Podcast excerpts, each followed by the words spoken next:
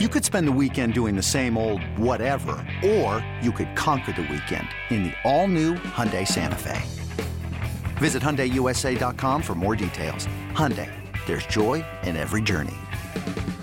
This episode is brought to you by Progressive Insurance. Whether you love true crime or comedy, celebrity interviews or news, you call the shots on what's in your podcast queue. And guess what?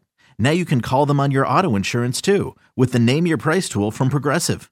It works just the way it sounds. You tell Progressive how much you want to pay for car insurance, and they'll show you coverage options that fit your budget.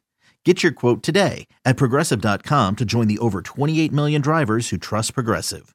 Progressive Casualty Insurance Company and Affiliates. Price and coverage match limited by state law.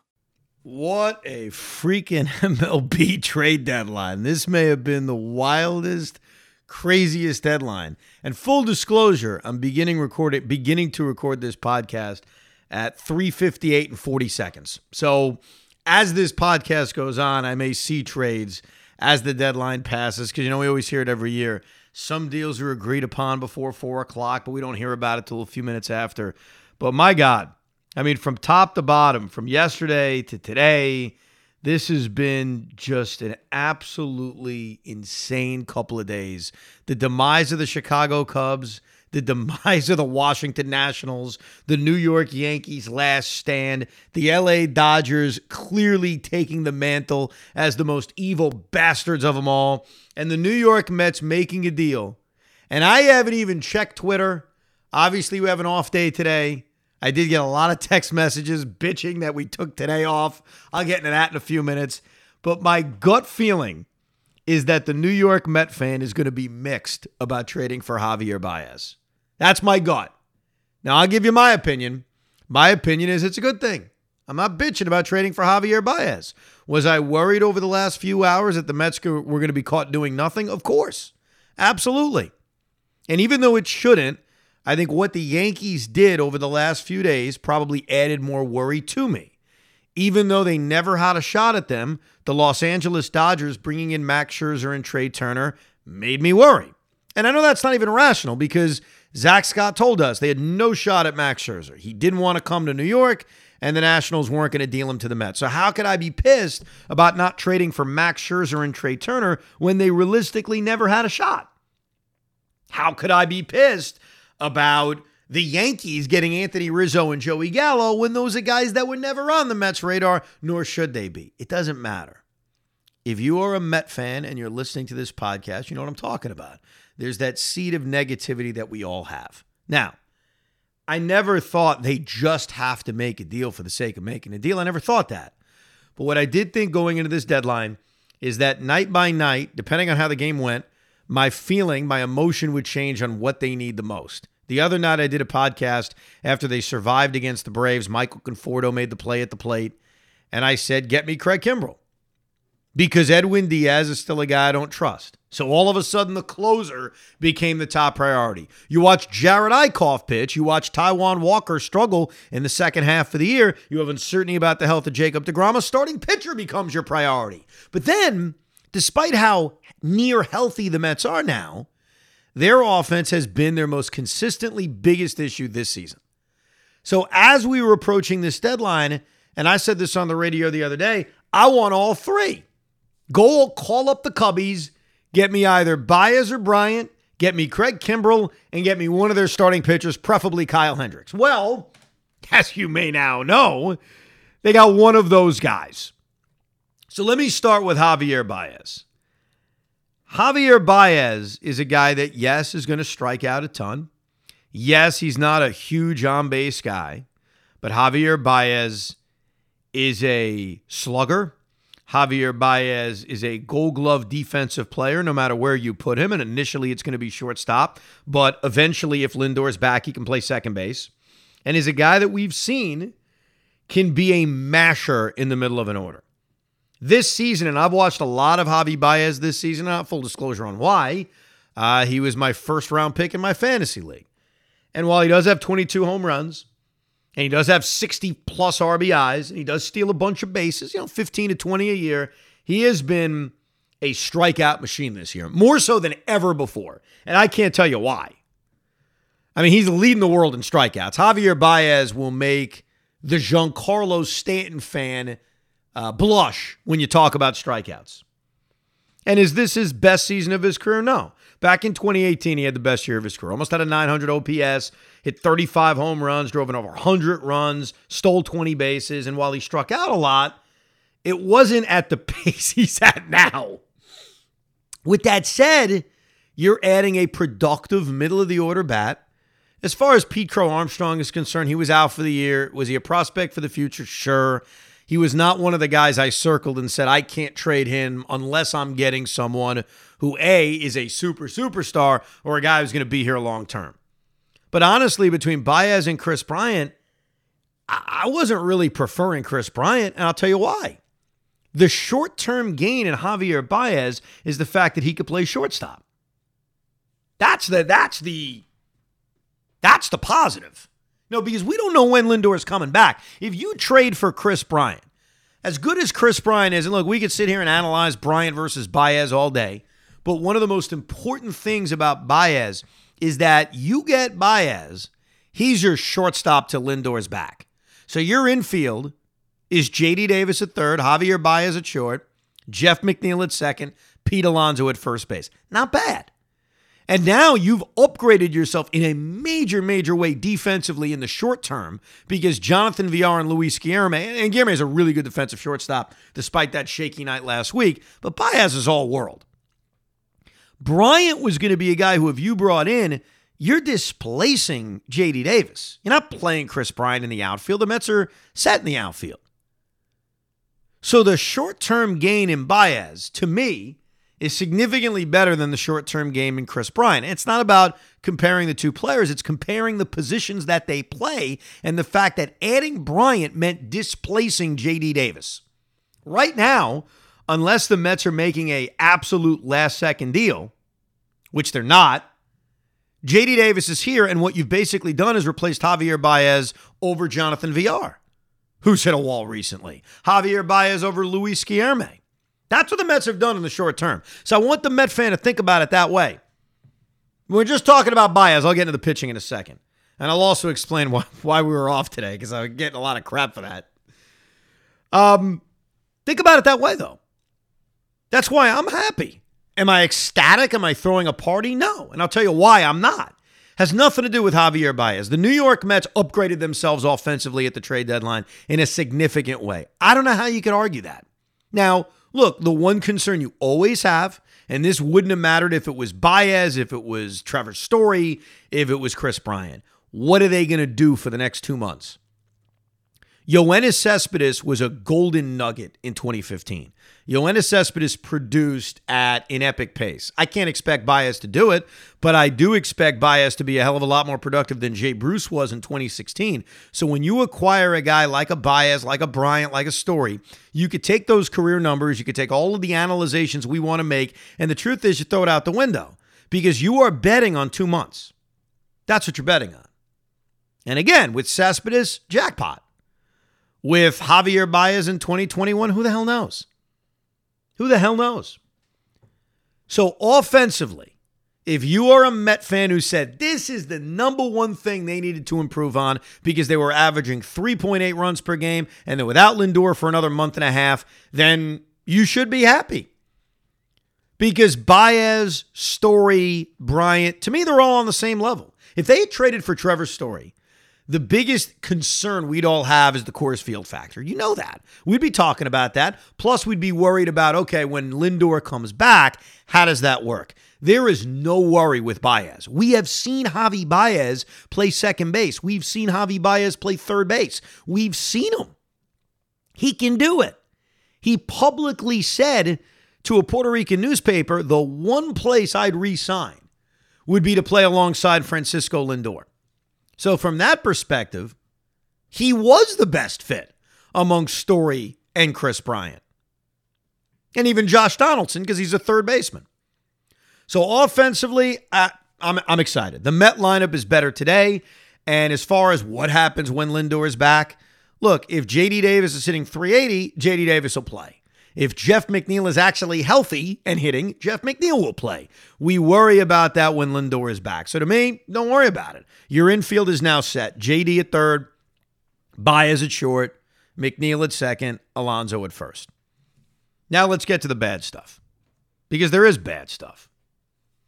The New York Mets, to me, needed to add another bullpen arm, specifically because Craig Kimbrel was out there, a top line reliever. And if your answer to me is this, but Edwin Diaz is so good. You know, they, they don't need to add a closer. They have a closer. Look at Edwin Diaz. Edwin Diaz this, Edwin Diaz that. I'll ask you this question. The Chicago White Sox, who are 60 and 43 and in first place in the American League Central, and a much safer bet to win the American League Central than the Mets are to win the National League East, just traded for Craig Kimbrel. Their closer is Liam Hendriks. Liam Hendriks this season, Liam Hendriks last season, and Liam Hendriks in 2019, far superior to Edwin Diaz. Not even close. You want to compare Edwin Diaz in 2018 to Liam Hendriks in 2018, of course. We know how great Diaz was in Seattle. But when you look at what Hendriks did in Oakland over the last two years, and what he's done so far this year with the Chicago White Sox, leading the league in saves, pitching to a great ERA. Uh, he's better than Edwin Diaz. And yet, the Chicago White Sox, who have a pretty good bullpen to begin with, went out and said, Wow, we have a chance to get Craig Kimbrel. Let's not F around, let's do it. So don't tell me the Met bullpen is fine. Don't tell me that. Don't tell me, but they've got Seth Lugo. But Familia's been good. Dude, the Chicago freaking White Sox, who are in first place in the American League Central, who are eight games up, they are a mortal lock to win that division.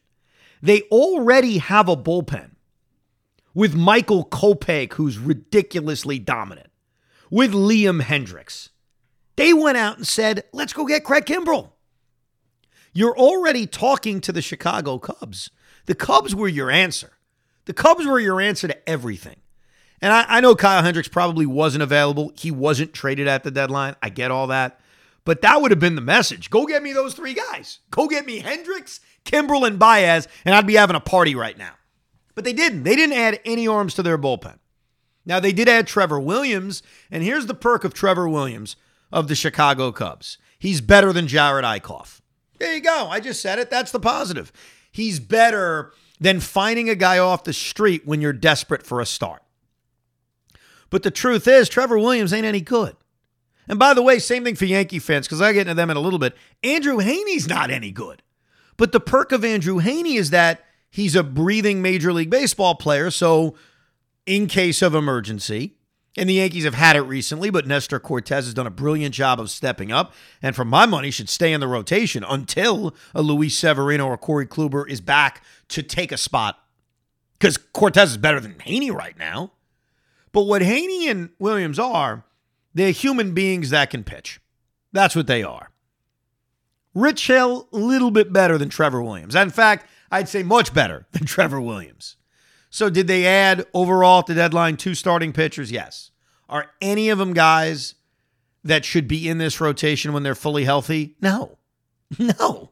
Because if Taijuan Walker is half as good as what he was before the All Star break, if Marcus Stroman is Marcus Stroman, with Carrasco and DeGrom supposedly coming back, we know Carlos is on Friday night. Jake will see. And with Trevor Megill, or Tylor Megill, I should say, having a ridiculously good year, there's your rotation. Rich Hill's out of the bullpen. Trevor Williams is out of the bullpen, which is fine because you need pitching depth. I'm not complaining, but none of these guys are that impactful. None of these guys is Jose Berrios. That's an impactful middle of the rotation guy. So as I sit here today, I'm I'm happy about Javi Baez. I'll argue with any Met fan who downplays the acquisition of Javier Baez, but they did not do anything when it comes to their bullpen or it comes to an impactful starting pitcher. They offered themselves very little insurance in case Jacob DeGrom misses more time, in case Carlos Carrasco has a step back, in case Tylor Megill's not that good, in case Taijuan Walker's hit a wall. They didn't do that. And that part's disappointing. And a part of this is that Stevie Cohen has set the bar really high, and I admit this. And so guys like myself have set the bar really high for our expectations. It happened during the offseason. During the offseason, we expected the Mets and Steve Cohen to do incredible things. And even though I think he did in trading for Francisco Lindor, and some of the smaller moves have looked pretty good. Jonathan Villar has been a good bench piece. Kevin Pillar has been a good bench piece. I think James McCann's been okay. Taijuan Walker's been great until his last few starts. The expectations were so high, there were a lot of Met fans that were disappointed. Deadline's the same thing. They added Javi Baez. It's fine. I'm excited about Javi Baez. But there was a bar of, well, maybe they'll get Craig Kimbrel. Maybe they'll get Raisel Iglesias. Maybe they'll go get Jose Berrios. And they did. Now, when I look at this division and I look at Milwaukee and I'm going to put them together, and the reason I'm going to put Milwaukee together is the New York Mets are very, very lucky, not just because they're in this garbage NL East, but because the way things are falling, they will not have to play a gauntlet of San Diego, San Francisco, LA, two of those three teams to get to a World Series. They're going to have to play one of them. The way things are setting up, if you follow the standings, and I'm sure most people listening to this are, is that Two of those three Western Division teams are going to play a wild card game. The winner is going to face the other Western Division team in the divisional series. That's it. So all three of them are going to cannibalize them before you get to the LCS. So it's this win the NL East, beat the Brewers or Reds to win the NL Central. That's it. And no offense to Milwaukee, and no offense to Cincinnati, and no offense to anybody in this NL East. And look, the Braves and Phillies made attempts to get better. They may not be high profile deals, but the Phillies improved their rotation and improved their bullpen today. They picked up Kyle Gibson. They picked up Ian Kennedy. They got better. The Atlanta Braves added outfielders. They got better. No doubt. Eddie Rosario and Adam Duvall are major leaguers and has improved Atlanta's outfield. They're trying. They're not the sexy moves like the Giants getting Kris Bryant or what the Dodgers did in acquiring Turner and Max Scherzer. But both those teams made an effort. They made an effort to get better. But right now, it's almost like you're looking at a bracket the National League East, and then whoever wins the Central. And then look, if we're sitting here in a National League Championship Series against San Francisco, LA, or San Diego, we'll take our chances. We'll be so ecstatic to be there, we won't care. But it's true. Think about it. That's the way things are mapping out. All the action out west, all that action, and there's been a lot of it, San Diego bringing in Adam Frazier last week, Daniel Hudson the other day, the Dodgers doing what they did for Scherzer, for Danny Duffy, for Trea Turner. Amazing. It makes me sick, but I respect it. And the Giants at the last second swooping in and getting Kris Bryant. And there's some other things. The Cardinals got Jon Lester, so I guess they're sort of still going for it. There's actually a lot of other things. Hansel Robles got traded to the Red Sox. Kyle Schwarber got traded to the Red Sox. I mean, there was so much stuff over the last two days. Freddy Galvis is going to the Phillies. I just saw that. Jake Marisnick is going to San Diego. A lot of stuff. A lot, a lot of stuff. But the truth is, what happened out in the National League West is irrelevant. I know the Mets play the Giants a bunch of times. They play the Dodgers a bunch of times. So yeah, when you go head to head with those teams, those that's when it matters. But as far as you know, kind of figuring out that roadmap to a World Series, it's only one of them. It's only one of them. But this trade deadline is disappointing, and maybe I'm being irrational. Maybe my bar was too high, but I'm disappointed because I thought they needed more. I thought they needed a big arm out of the bullpen, and I thought they needed a better starting pitcher than acquiring Trevor Williams and even Rich Hill. Rich Hill, I have no issue with. I liked it when they did it. They needed depth guys like that. Don't get me wrong. I guess I just wanted better. Now, I want to be rational. I saw what the Blue Jays gave up for Berrios. It was a lot. They gave up a lot for him. I acknowledge that. And I also acknowledge that Max Scherzer was never realistic. So who was the guy I wanted? Usually it's guys that weren't traded. Jonathan Gray would have been great. I would have been happier about that. Rockies never dealt him. Can't force him to deal him. I w- don't think I would have loved Jay Happ. I'd have been made fun of from Yankee fans and, oh, yeah, enjoy Jay Happ. Jorge Soler to the Braves. So the Braves have made some efforts, man. I give them credit. They've gone for it in that way. But what a day.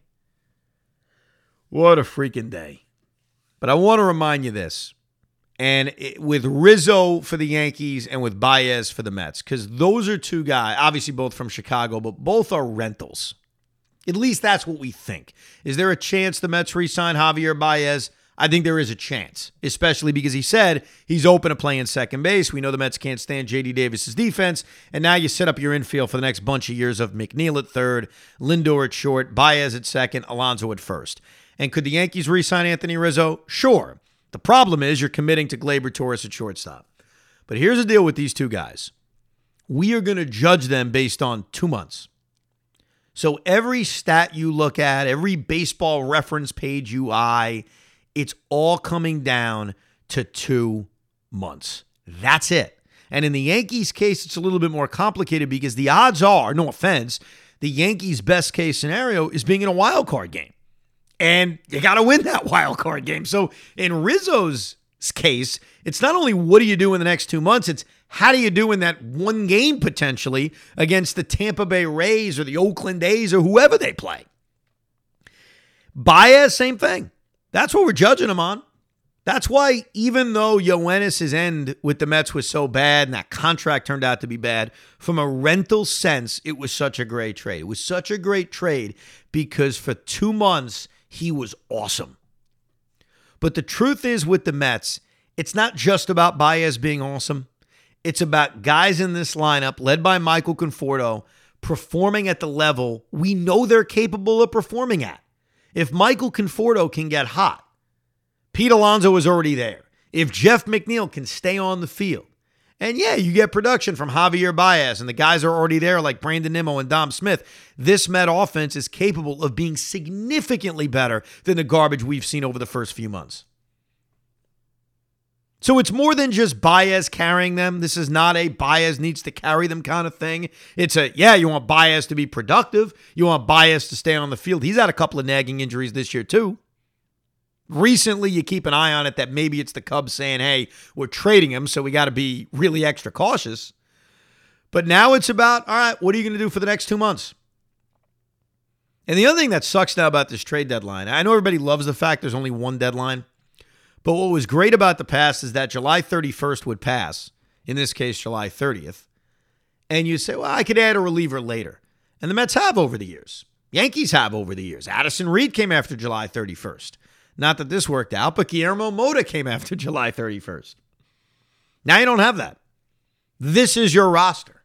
These are the guys. This bullpen of Seth Lugo and Trevor May and Jeurys Familia and led by Edwin Diaz and Aaron Loup, who's been awesome. That's your bullpen. You ain't adding anybody. So there you go. As far as the Yankees are concerned, man, I think if you're a Yankee fan, you got to be pumped up with what Cashman was able to do. And maybe it's the opposite of the Mets and that the bar was low. That because the Yankees were having such a disappointing season, and I certainly felt this way and I was dead wrong, I didn't think they would be as active as they were. And while playing the gymnastics of staying under the luxury tax, which they managed to do, credit to Brian Cashman, not that any Yankee fan celebrates that because you don't care about being over under a luxury tax, they were able to add two left handed bats to this lineup that has made this lineup, at least on paper, significantly better. As far as Rizzo long term is concerned, the problem with Anthony Rizzo long term has nothing to do with Anthony Rizzo. The problem with Anthony Rizzo long term has everything to do with two guys Giancarlo Stanton and Gleyber Torres. If you are locked in with an everyday DH, locked in the way Stanton has been, then you kind of lose that versatility of, well, I'm still going to go get a shortstop. I'll play DJ at first. I'll have Glaber at second. I'll D, or I'll play Rizzo at first. I'll DH DJ. Not that you'd want to. He's good defensively. Or I'll DH Gleyber. You don't have that luxury when you're locked in with a DH. But more significantly is the Gleyber factor. If you don't think he's a shortstop, and I've lost all hope that he is a shortstop, then you're going to go get a shortstop, whether it's Javier Baez or Trevor Story or Corey Seager, whomever it is, and then you're moving Gleyber to second, and then naturally DJ goes to first. Now, one option on the table, and maybe you do this because you'd be so good defensively anyway, is to go get that shortstop, move Gleyber to second, and move DJ to third, and trade Gio Urshela. Now, the Yankees have gotten through this deadline, and they haven't traded Luke Voit. Luke Voit is also not healthy. But what this does is put even more pressure on Giancarlo to play the outfield because Joey Gallo is capable of playing center field. Joey Gallo is a gold glove caliber outfielder. Left fielder, I get. But you can literally have an outfield of Stanton, Gallo, and Judge. You can DH Voit, play Rizzo at first. I mean, that's a that lineup is sick. When you roll that lineup out one through nine, think about what that lineup would look like. You could go DJ leading off, Judge two, Rizzo three, Stanton four, Gallo five, Gleyber six, Sanchez seven, Voit eight, Gio nine. That's if Stan can play the outfield. So keeping Luke Voit does make that very, very, very interesting. Very interesting. What a deadline, though. Oh my God, my head hurts from all of this. Now, as far as the off day is concerned, Craig had no care in the world about the trade deadline. It was never even brought up. Where I, I guess, screwed up, I mean, I don't even think we screwed up because, look, it's the summer. I'm doing a podcast anyway. It's all right that we took a Friday off in the summer. But I get it's the trade deadline. A lot of craziness going on. It is cool to be on the air during breaking news. Joe and I had that moment with the Cespedes trade, and even Craig and I had it yesterday with the Anthony Rizzo trade. But full disclosure, when we were going through the days to take off, and I saw Friday, July 30th, I forgot that they moved the deadline to July 30th. I really did because it's July 31st. That's the baseball trade deadline. So to me, the trade deadline was on a Saturday. And I didn't even realize it was the 30th until about a week and a half ago and just never thought about, hey, should we work? Should we change our schedule? So that's the honest answer. Because I think if it was the 31st, I probably would have said, ah, maybe we should work that day. And we probably would have, but I completely forgot about it. I thought it was the 31st. So my bad. a lot of angry messages about that. You know, how dare you? What the hell's wrong with you? This is the trade deadline. It's a derelict of duty. You're a schmuck. It's Craig's fault. You let him do it. A lot, a lot of stuff. And here's the way I look at it I'd rather just do a podcast anyway. you know, get a bunch of downloads, then go back to playing uh, with my son who wants to play baseball all the time. I told him the Mets traded for Javier Baez. He has no idea who he was, but he was excited. Seemed pumped up. So overall, I feel all right about adding Baez. I'm excited about adding Baez. I'm pumped up to see his Met debut. I assume that'll be Saturday night at Citi Field. But yes, lackluster when it comes to improving this team with another significant arm in the rotation and with a big arm out of the bullpen. Craig Kimbrel was my fantasy. Craig Kimbrel was my dream. And now he's in Chicago with the White Sox. It's amazing how easy it is. And this has happened over the years. How easy it is for the Cubs and the White Sox to make a trade. But there you go. All right, so there's my trade deadline edition of the Evan Roberts podcast. Craig and I will be back Monday at 2 o'clock, and we will work all week long, baby. Enjoy your weekend.